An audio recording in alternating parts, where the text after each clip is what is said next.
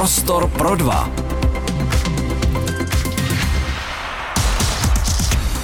Dobrý den, Marek Stoniš vás vítá u Prostoru pro dva.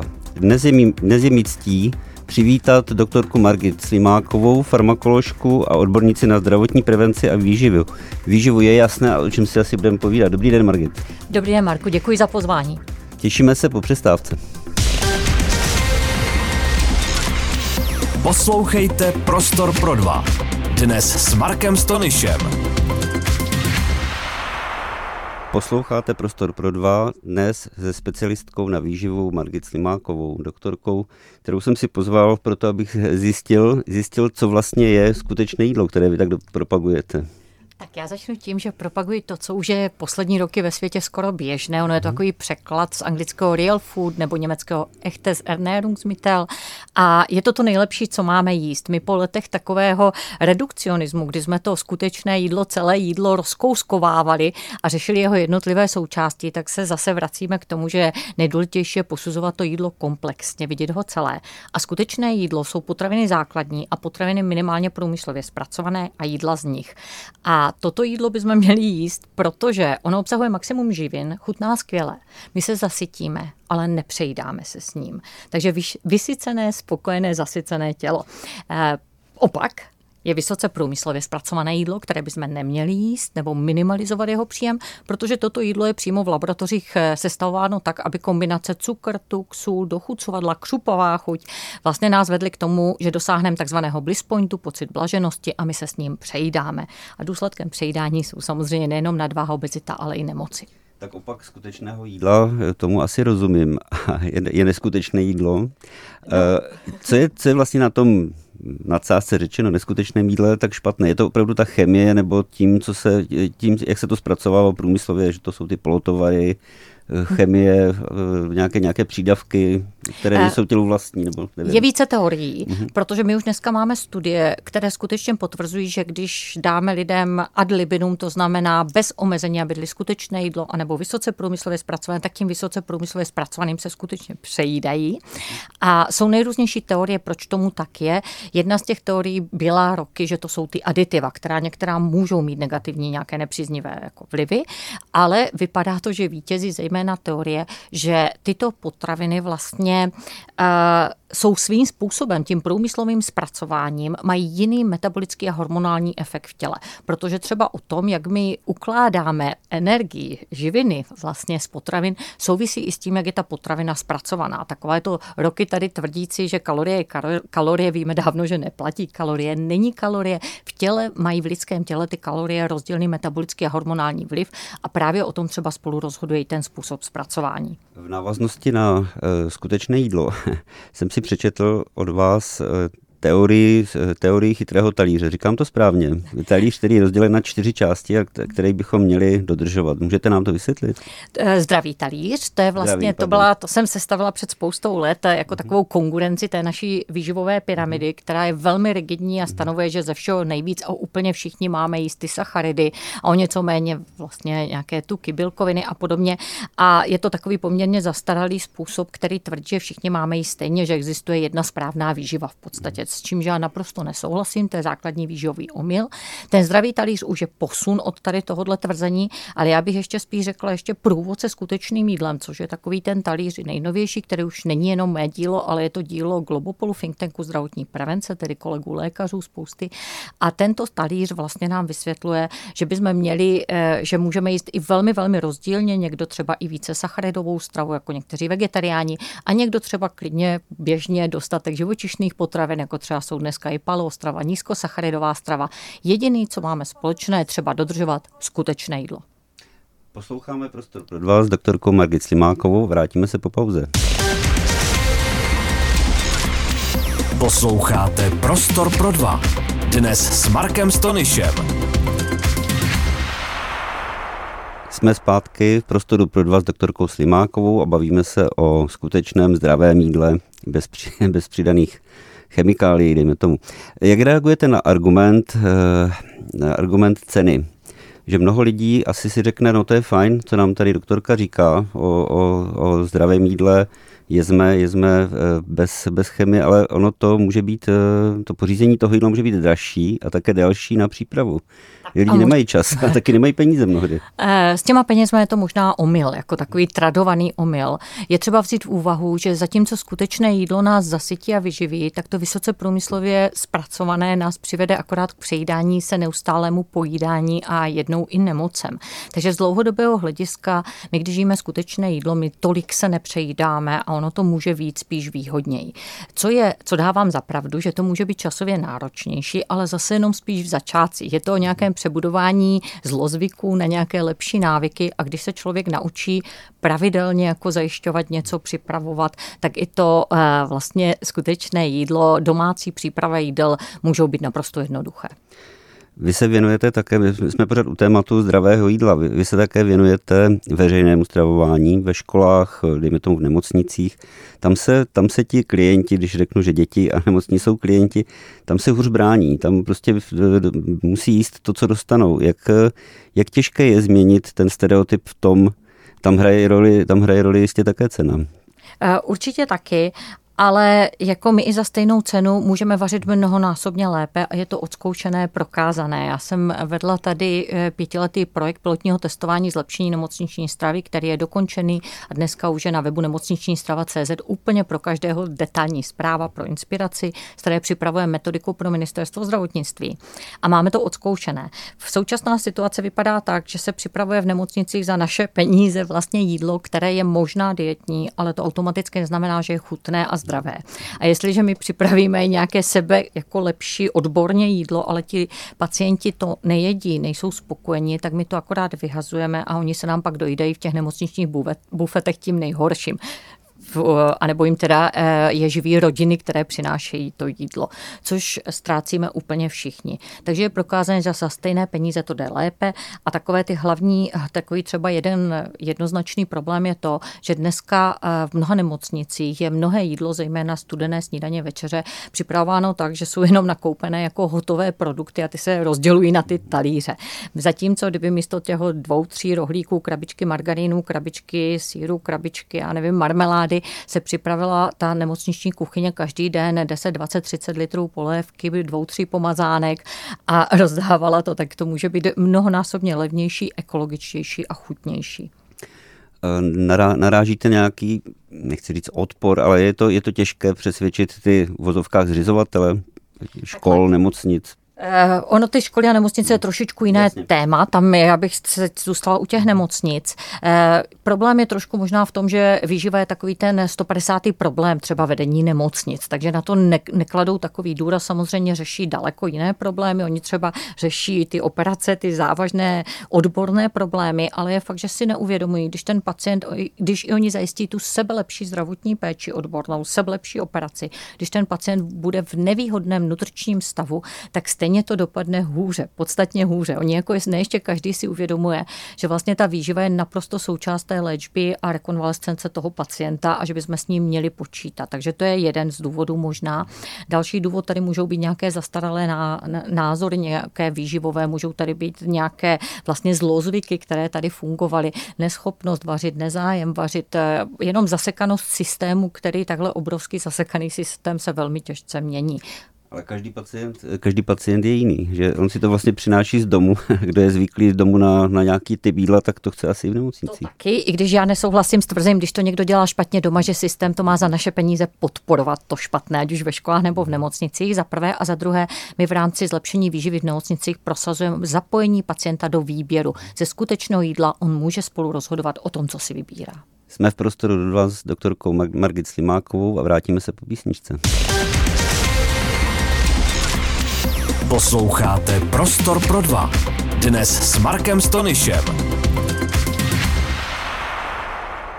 Jsme zpátky v prostoru pro dva dnes s doktorkou Margit Slimákovou. Bavíme se o zdravé stravě, o jídle v nemocnicích, ve školách a to, co bychom měli jíst a neměli jíst. Já si chci zeptat, mě zaujala jedna taková teorie nebo politická praxe v některých zemích, kde se snaží vychovat eh, občany, své občany k lepšímu jídlu tím, že zdaní nezdravé. Byla byste pro zdanit Čechům bůček? Ne, bůček nemusí být vůbec nic nezdravého, je to, je to skutečné jídlo. Ale hlavně já na prvním místě vždycky vidím jako podporovat lidi, ne je nějak trestat, omezovat, vychovávat, zvlášť nedospělé, ale myslím si, že bychom měli lidi získat, natchnout, inspirovat a podporovat je. A vidím obrovský prostor tady v tomhle, co my vůbec v té republice neděláme, nebo spíš naopak podkopáváme kolikrát to zdravé chování, zejména rodičů třeba eh, ve vztahu k dětem. O tom se můžeme potom detailně ještě i pobavit, jak, co by se všechno ještě dalo dělat. Takže já jako nemám ráda takovéto nějaké restrikce už jenom i proto, že ty názory na výživu se zásadně mění a měli jsme tady skoro 30 roků nějaké protitukové hysterie, kdy jsme zjistili, že jako naprostá většina toho byly nesmysly a, a obracíme se, nebo naopak nás ta protituková hysterie spíš dovedla do prost, problému, že se přejídáme cukry a dneska to přejídání se cukru a důsledky, jako je insulinová rezistence, tak jsou asi nejběžnější, nejběžnějším problémem eh, vyspělých zemí a lidí nejčastější příčinou mnoha nemocí a úmrtnosti. Takže já vůbec nejsem nějaký zastánce jako dělat takovouhle nějakou restrikční politiku i z tohohle důvodu, ale hlavně říkám, je tu prostor na to dělat pozitivní podpůrné změny, inspirovat, natchnout.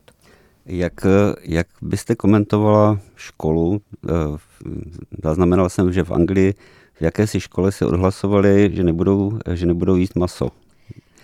Další. Je to takové jako jo, e, ideologické nějaké rozhodnutí. E, maso je výživově vysoce přínosná potravina na gram hmotnosti, když budeme posuzovat potraviny, tak živočišné potraviny obecně jsou zpravidla výživově nejbohatší potraviny.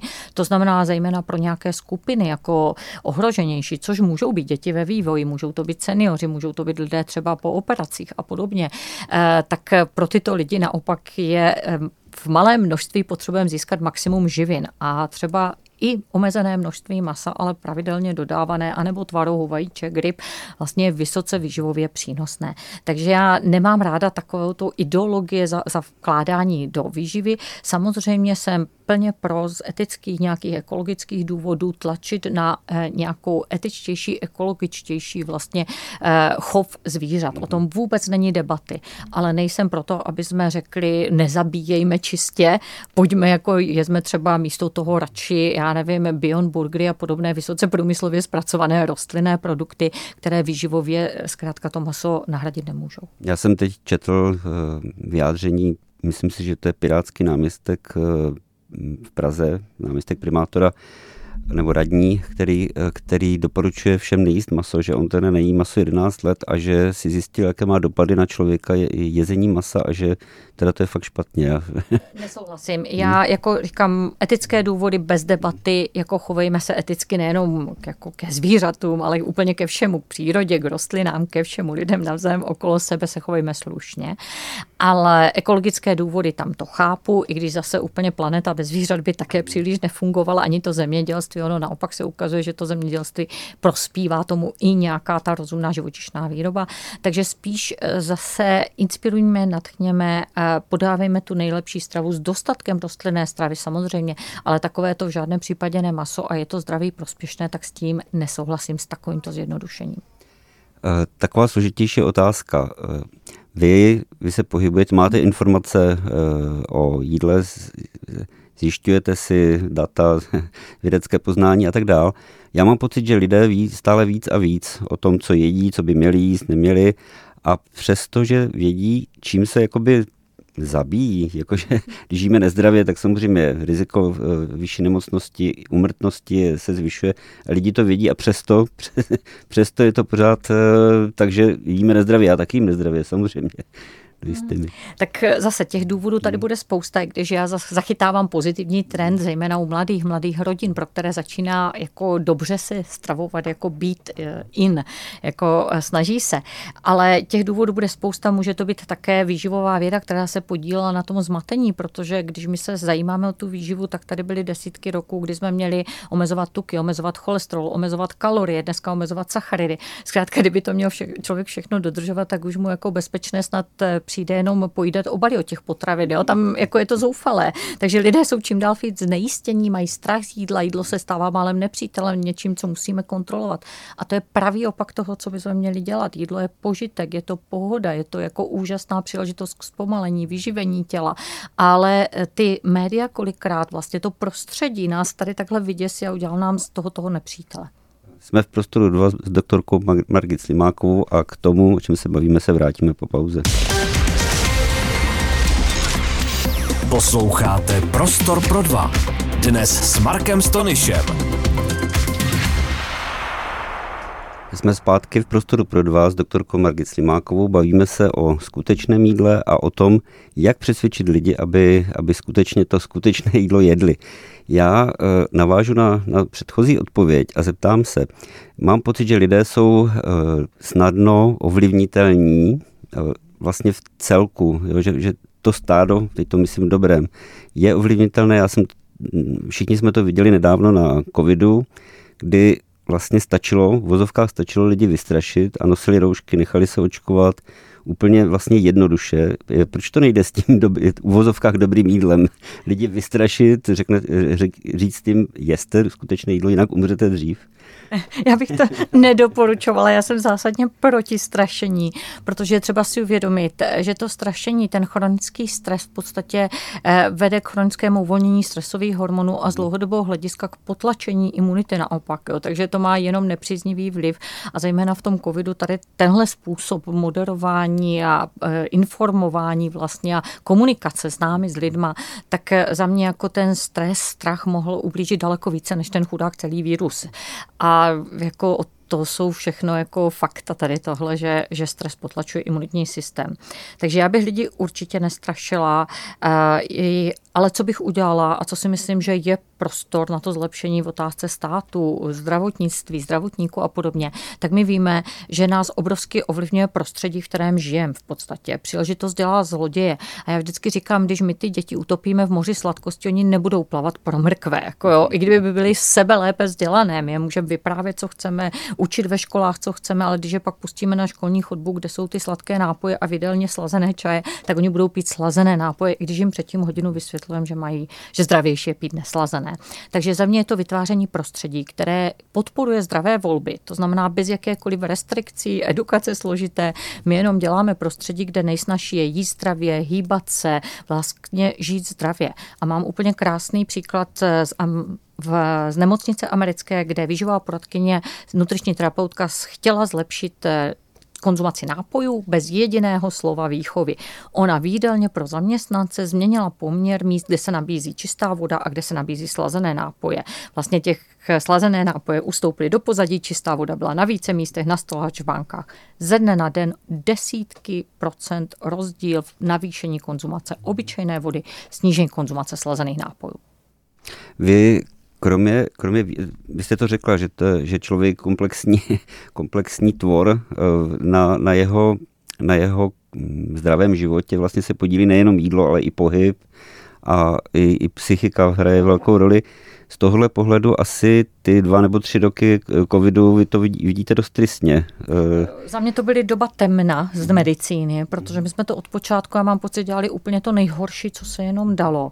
Eh, my jsme od března 2020, to znamená od prvních měsíců z prvních dat z Číny a pak následně z Itálie věděli, kdo je rizikový. Byli to v průměru, umírají lidé 79 let, 2,7 komorbidity, to znamená tři závažná onemocnění. My jsme se mohli soustředit na tyto lidé. My jsme věděli, že děti nejsou nějak ohroženy. My jsme věděli, že ta smrtnost není až tak děsivá, jak se ukazovala z nějakých těch eh, velmi zjednodušených propočtů.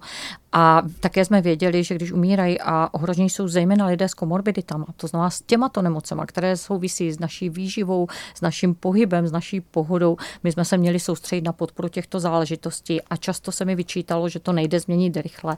Není pravda. My máme prokázané, že metabolické zdraví, mnohé parametry objektivně, jako je eh, krevní tlak, body mass index, faktory zánětu, to všechno jde změnit v průběhu pár týdnů. Já neříkám, že totálně nevyřešit, udělat z nemocného člověka zdravého, mm.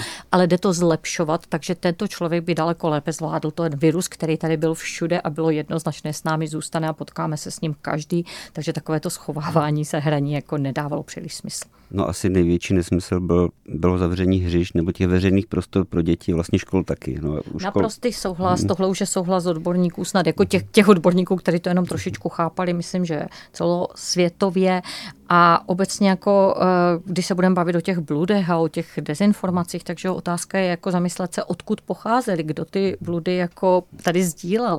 A za mě jako v souvislosti s pandemí mnohé bludy šířili politici a ty jejich experti, ty správní experti, protože ti, kteří měli jiný názor, byli okamžitě jako dezinformátoři nálepkování a zostuzování a zesměšňování. A potom teda mnoha mainstreamová média, která to roztrubovala. Ať už to byly tvrzení, že je prokázaná prospěšnost roušek, respirátorů, takže je musíme nosit všichni všude pořád, ještě i venku nebo v lese a v, v autě málem sami ze sebou. Eh, prospěšnost dopatření jako zákazy lyžování na kohorách, eh, zákaz prodeje kružítek nebo kafe do kelímku nebo přejezdy okresu. To, že byly bludy, jsme vytušili snad většina, jen i když většina teda mlčela a šla s tím davem a předstírala, že to asi je normální a ty nejvíce vystrašení teda jako tomu možná i vážně věřili. No a z těch vážnějších dezinformací bludů, že jo, tak ministerské, jako vezme si, že očkování, kdo je očkovaný, už neonemocní, nepřenese nemoc, nezemře.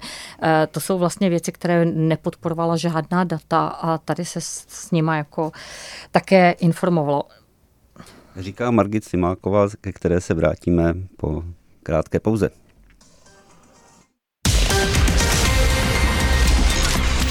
Posloucháte Prostor pro dva. Dnes s Markem Stonyšem. Jsme zpátky v Prostoru pro dva s doktorkou Margit Slimákovou. Bavíme se o vlivu, vlivu covidových opatření na zdraví, zdraví národa, nebo něco, co by se dalo nazvat zdravím národa. Eh, chtěl jsem se zeptat, vy se pohybujete v odborných kruzích a jistě cítíte to, co já cítím kolem sebe v médiích, že lidé přestali, že se narušil ten vztah eh, důvěry občanů nebo hm, čtenářů, posluchačů eh, mainstreamových médií k tomu, co, k tomu, co tvrdí, tak mám pocit, že něco podobného zažívá i vědecká, vědecká sféra. Já už třeba mám trošku alergii na to, když slyším termín vědecký konsenzus. To jsme slyšeli dva roky, že vědci se zhodují a ono se ukázalo, že to tak úplně není. Přesně tak.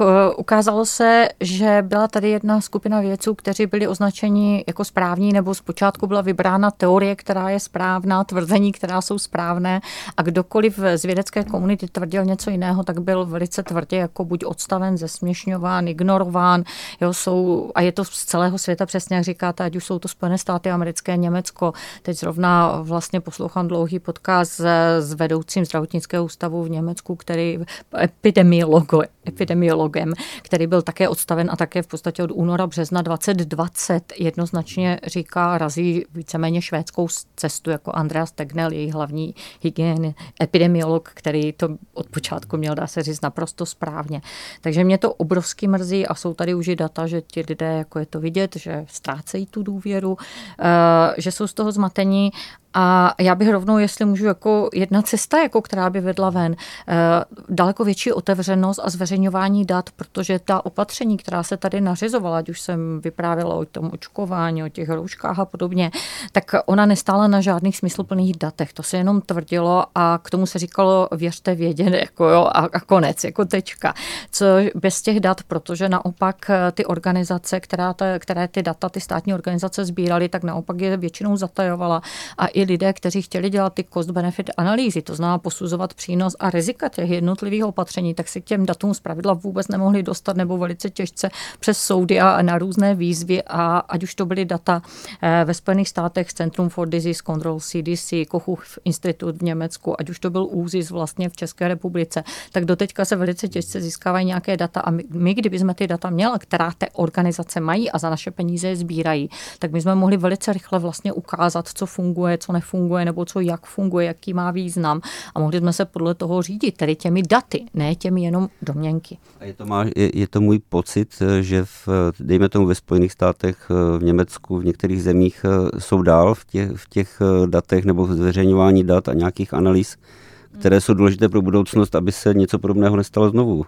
Já mám spíš pocit, že jako jsou tam dál v tom, že už jsou lidé a organizace, které trošičku vycouvávají, omlouvají se, nebo jako, eh, já nevím, třeba i německý minister zdravotnictví jako jednoznačně řekl, že mnohé opatření byly zbytečné, zavření škol bylo chyba, velká chyba vlastně, takové to dlouhodobé zavření škol, eh, že roušky zase tak nefungovaly. Jo, máme tady Cochrane analýzu, která jednoznačným výsledkem je, že skutečně roušky, respirátory nemají žádný jako nějaký smysluplný efekt, není nic takového prokázaného a nikdy nebylo v těch kvalitních datech. Takže já mám pocit, že v zahraničí už běžní jako takové nějaký ten, to přiznání, jako dokonce některá média ve Spojených státech, zatímco u nás mám pocit, že se tím jako tak ti zodpovědní chtějí spíš promlčet. Možná v tom hrají také roli eh, ty miliardy veřejných peněz, které, které by tekly, tekly eh, do těch opatření a těm organizacím, které, které nás tady týrali v vozovkách. Já mám pocit, že zpočátku ti, kteří jako razili tady tenhle jako velmi prorestriktivní směr rouškový, očkovací bez hlaví, jako jo, protože to neříkáme nic proti jako všemu tomu, ale jako s rozumem nějakým cost benefit a jednotlivě individuálně vyhodnocovat. Tak zpočátku to byli lidé možná, kteří byli nesmírně vystrašení a fakt jako chtěli i nějak zachraňovat a nic lepšího neuměli, tak jako najeli na tuhle vlnu. A potom už jenom nedokázali jako vycouvat a říct jako pozor, jo, jako tohle třeba nebyl úplně nejlepší směr, posuňme se.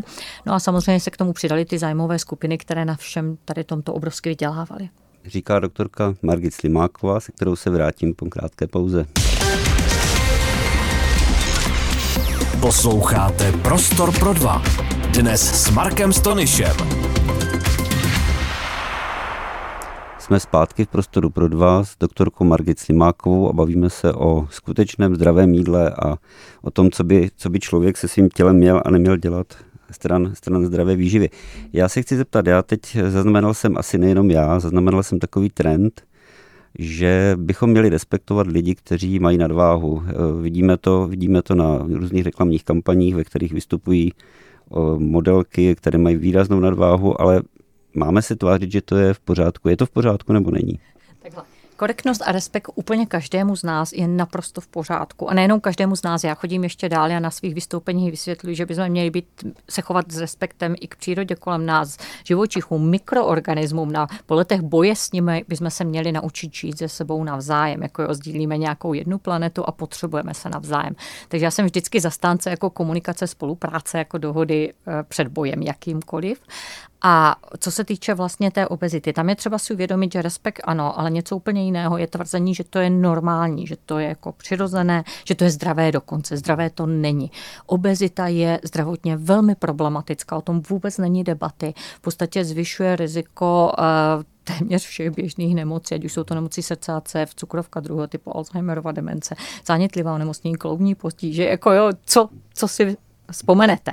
Takže o tom není debaty, i když samozřejmě jsou výjimky a můžeme mít plnoštíhlejšího člověka, který je zdravý a hubeného, který je nezdravý. Jako to jsou, ale jsou to spíš výjimečné pozice, jako zjednodušeně obezita a kor taková ta morbidní obezita, tam už není vůbec co řešit. Něco jiného je nějaká hubenost nebo štíhlost a plnoštíhlost. Někdo jsme plnější, někdo štíhlejší, to je všechno úplně v pořádku. Ale ta obezita za mě je nemoc a měli bychom se tak k ní chovat, měli bychom být schopni označovat, měli bychom schopni přiznat přiznat, že je to problém. Vidíte kolem sebe, nebo máte, máte data a čísla o tom, jestli děti, jde hlavně teď o děti, jestli české děti eh, v vozovkách tloustnou?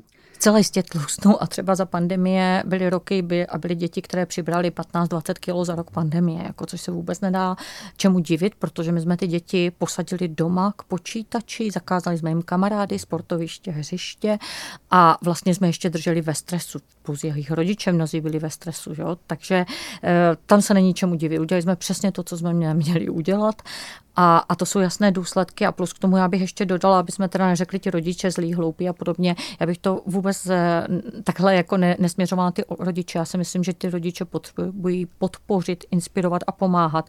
A bohužel, co se děje, je spíš podkopávání vlastně těch rodičů a zahazování jejich snahy. Protože když ty rodiče se snaží sebe více doma, třeba se snaží učit to dítě pít zdravě, tak tak jak říkám, ve školách můžou v jídelnách dostávat slazené nápoje, ve školkách je odměňují bombónama, ve školách běží program mléko do škol, v rámci čeho můžou oni dostat eh, slazené kravíky, jako školní dotované mléčko, kde jedna krabička toho kravíka má maximální denní doporučenou dávku přidaného cukru. Takže my ty rodiče jako fakt jejich snahy zásadně podkopáváme a tady já vidím největší prostor na zlepšení, aby eh, jsme byli zdravější. Tím my, myslíte ne my dva, ale stát, je to tak? Myslím tím eh, vláda, zdravotníky samozřejmě, ministerstva a podobně. Eh, ta společnost, jako ta, tady je obrovský vliv. A to byla doktorka Margit Slimáková, které děkuji, že si udělala čas a přišla k nám do prostoru pro dva. Doufám, že si někdo, někdo z posluchačů něco uvědomí po vašich slovech. Děkuji. Já díky za pozvání. Prostor pro dva a Marek Stonyš. Každý čtvrtek ve čtyři odpoledne.